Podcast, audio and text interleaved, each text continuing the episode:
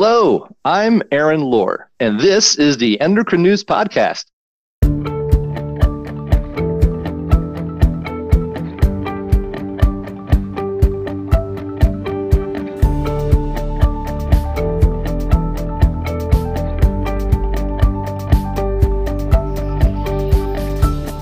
We all know a sedentary lifestyle isn't healthy for anyone, but just how strongly is physical activity related to lipid levels in childhood?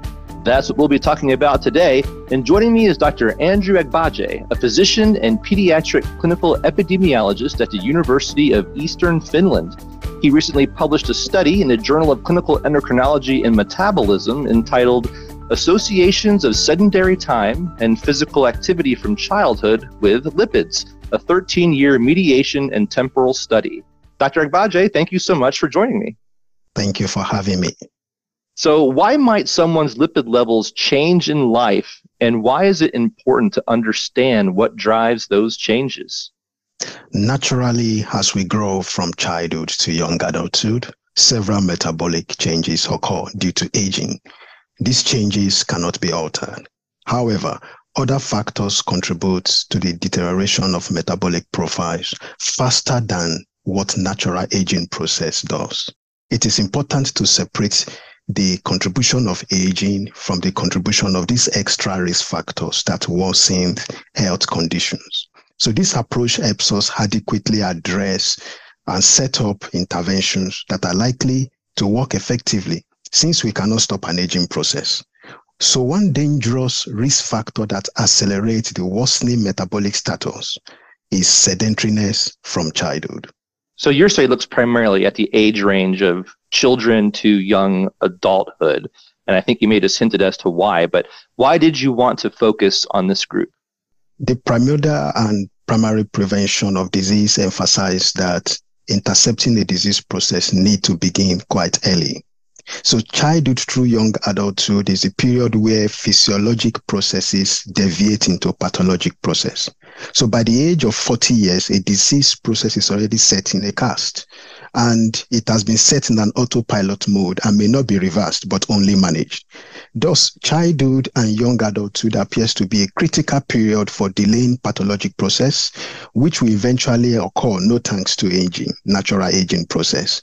So there are several observational or experimental studies already conducted in adults, but not at the same proportion in the young population because many adult researchers and clinicians believe that children and adolescents are healthy and that spending money and time conducting research amongst them is waste of time and resources mm. and that we should wait until they are young adults or adults and they develop diseases and they, they can come to us and we treat them this mindset is not appropriate and it leads to a loss of a golden opportunity for disease prevention at a primordial level.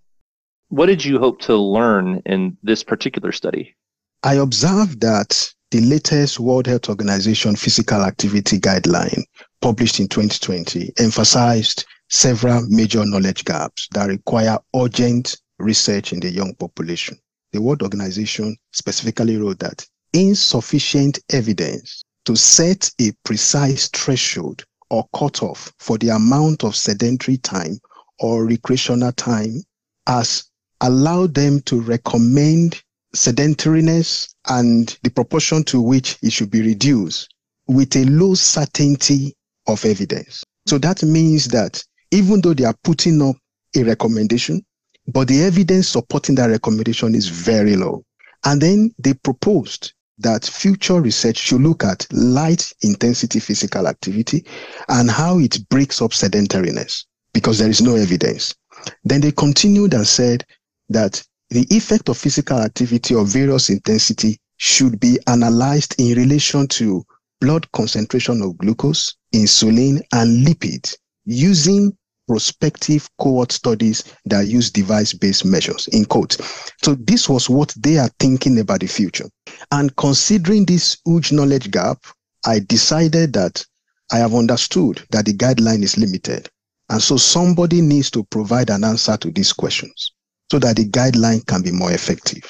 So an obvious important gap was identified and your study is going to address that gap exactly. So why don't you tell us about your study? What did you uh, do? So the availability of device-based physical activity measure was emphasized by the World Health Organization. That is not using questionnaire based measure of physical activity, but accurately assessing it and measuring it. So we have this measurement in a study called the Children of the 90s study, also known to researchers as the Avon Longitudinal Study of Parent and Children at the University of Bristol in England, in the UK. This study had repeated measure of physical activity measured with a device at the age of 11, at the age of 15, and at the age of 24, the same population. So my research is based on the strong collaboration between the University of Eastern Finland, University of Exeter, and University of Bristol. And in the Children of the 90s study, 15,000 mothers were recruited in 1990 when they were pregnant. And as soon as they delivered the babies, the babies were enrolled in the study. And these babies began to come to the clinic from the age of seven for the measurement of their body composition, for the measurement of different parameters. And this repeated measure continued from age 9, 10, 11, 13, 15, 17, and 24. So this cohort is very highly phenotyped and provided for us repeated measure of lipid level, repeated measure of smoking status, repeated measure of insulin glucose concentration, blood pressure, and interestingly, good standard measure of body composition, splitting fat mass from muscle mass using a dual energy X-ray absorptiometry assessment. They also provided for us inflammatory markers, socioeconomic status of the parent, uh, and then physical activity level, and family history of cardiovascular and cardiometabolic diseases. This cohort is a potential to answer the World Health Organization's research gap. And because of the strong collaboration we have, I was able to assess the data and then began to find answers to this question. So that's, this is what I do. I can see why that cohort would be such a good fit for this study. It seems perfect. Your study mentions sedentary time, light physical activity, and moderate to vigorous physical activity. How are each of these defined? So movement behavior was assessed with accelerometer device, one on the waist for between four to seven days, and only in the day and not at night. The device recorded counts per minute according to the intensity of the movement, which was then categorized into sedentary time, light physical activity, and moderate to vigorous physical activity. We know that sedentary behavior is any waking behavior characterized by low energy expenditure of about less than 1.5 metabolic equivalent while in sitting, reclining, or lying down posture.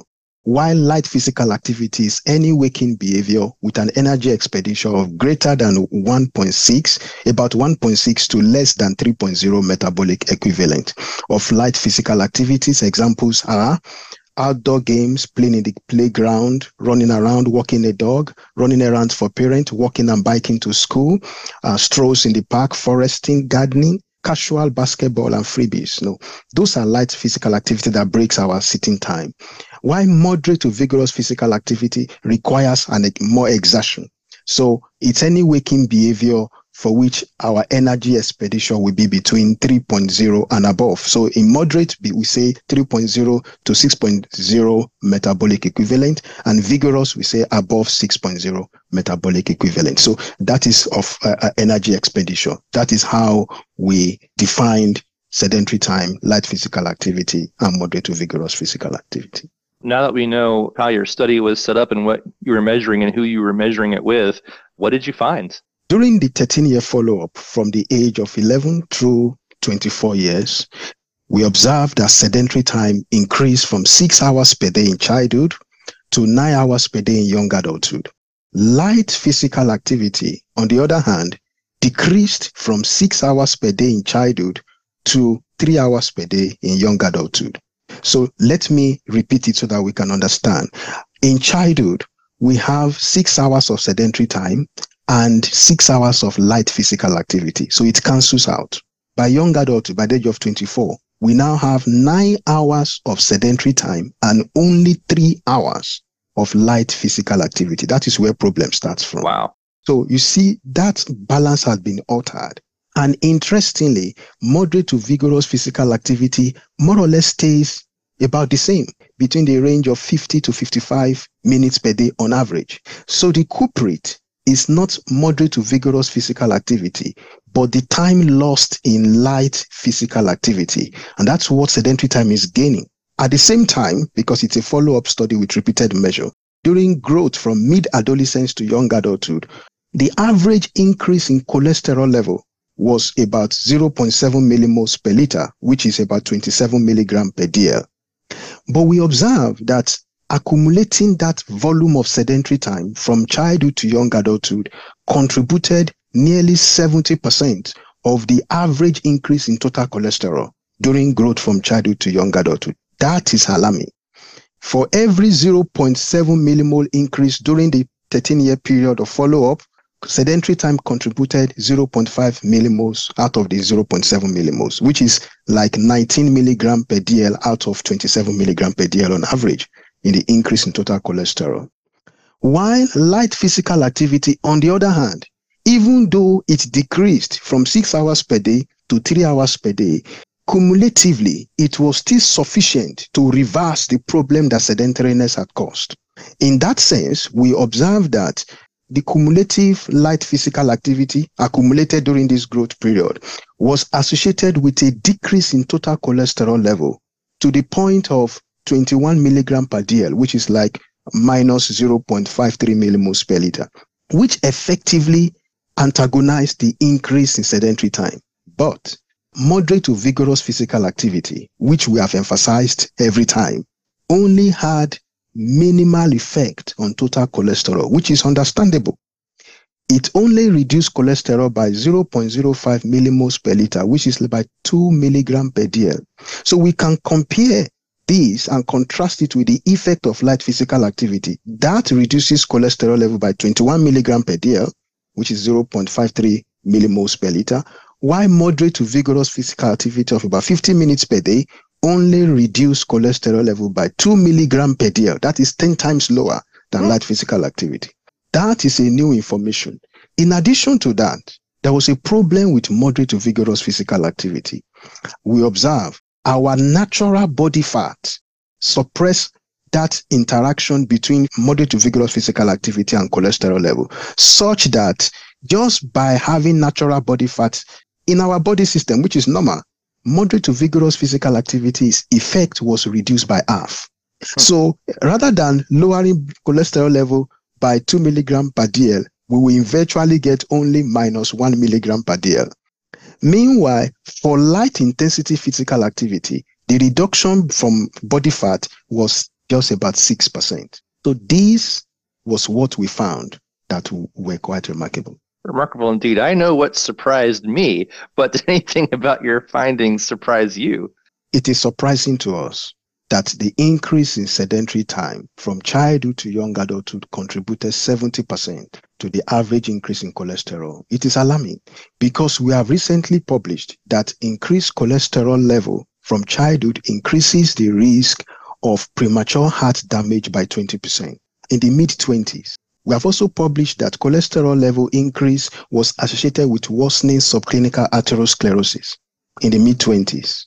And these are the highest cause of death in the world, cardiovascular diseases. Therefore, sedentariness from childhood is a major preventable cause of increased cholesterol level in the young population, which may lead to premature heart attacks or stroke. Another surprise is that moderate to vigorous physical activity was not as effective as we have publicized it to be in countering the adverse effect of sedentary time on cholesterol level. Even though moderate to vigorous physical activity has some benefits, its little benefit was dampened by natural body fat. Given that sedentary time increased from six hours per day to nine hours per day, engaging in moderate to vigorous physical activity of only 60 minutes per day on average is grossly insufficient. So we need a paradigm shift. To our surprise, light physical activity was decreased at the expense of an increase in sedentary time, but its reduction from six hours per day to three hours per day was still sufficient, minimally effective to antagonize the effect of sedentariness on increasing cholesterol level. This sort of begs the question how might your findings influence care for children and young adults? Since the World Health Organization specifically requested research on the threshold of sedentary behavior that causes health damage. Our studies have now provided that evidence that sedentary time above six hours per day is an extremely dangerous level of sedentary time to accumulate because of its impact on cholesterol level. Moreover, engaging in at least three hours per day of light physical activity must, in capital letter, be included in future clinical guidelines because they are not existing up to now, as it is more effective in lowering cholesterol level than moderate to vigorous physical activity of 60 minutes per day. The World Health Organization has reported that 80% of adolescents across the globe do not meet the 60 minutes of moderate to vigorous physical activity threshold per day. Our data suggests that on a population level, it is not likely that this goal will be achieved. What is realistic is 50 minutes, not 60, 50 minutes, 50 of moderate to vigorous physical activity per day.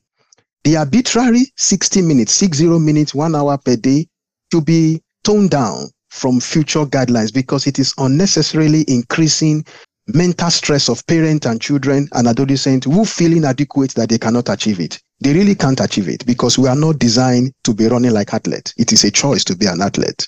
We are designed to walk. mm-hmm. So, mm-hmm. lastly, it is sad that universal pediatric lipid screening, cholesterol screening in the young population is still an ongoing debate. Several countries' health guideline recommends that we need to check cholesterol level about the age of 40 years to prevent heart attacks and stroke. But we have seen from our own study that cholesterol level was already damaging the heart two decades before 40 years of age. And if we are to wait until 40 years of age, we cannot reverse anymore because we also simulated a model where we tested when is the appropriate time to actually address the problem of cholesterol level. When we simulated a reversal or a treatment modality at the age of 24, we couldn't reverse cholesterol level. But when we moved it downward to the age of 17, we were able to completely eradicate the effect of cholesterol level on subclinical atherosclerosis, suggesting that that is a critical window for us to intervene in reducing the scourge of heart attacks and cardiovascular disease in later life. For this reason, I decided to recommend an adolescent cholesterol passport.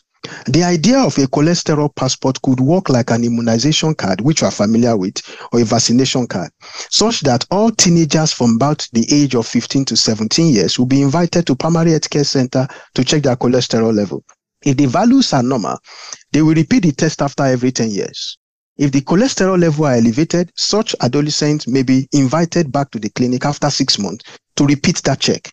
And if the values are elevated consistently, then they can be referred to the doctors at the age of 15 to 17 for specific health advice. By this, we need not wait until 40 years when a disease process has begun because between the age of 15 to 17 years, we're already seeing a deviation from a physiologic process to a pathologic process. So the cholesterol passport will now become a document that only shows where your value of cholesterol level is documented. But there is also another population, the population that inherits high cholesterol level from their parents. So we call that condition familial hypercholesterolemia. Those children, as soon as they are born, before the age of two years, their cholesterol level has to be checked. Why? Because there is evidence that suggests that they could have premature heart attack even before the age of 20. So light physical activity of at least three hours per day should be recommended for all children, adolescents, and young adults as the optimal therapy for combating increased cholesterol level caused by being sedentary. We should acknowledge the role of diet as well in raising cholesterol level, but it appears that sedentariness predisposes us to the kind of diet that we choose. Lastly, I will quote Martin Luther King Jr. in this regard. If you can't fly, run. If you can't run, walk. If you can't walk, crawl. By all means, keep moving. Love it. Absolutely love it. This was absolutely fascinating. I am sorry that we're almost out of time here because I could listen to this for a lot longer. But Dr. Agbaje, thank you so much for coming on the podcast and, and sharing your work with us. Thank you very much. All right. And that's all for this episode. I hope you enjoyed it. We've covered a lot on the podcast over the years, and I'm always on the lookout for fresh, exciting topics. If there's something you'd like to hear about, let me know by emailing me at podcast at endocrine.org. Several of our episodes have come from suggestions from listeners just like you. We'll be back soon with another fascinating dive into the world of endocrinology. Until then, thanks for listening.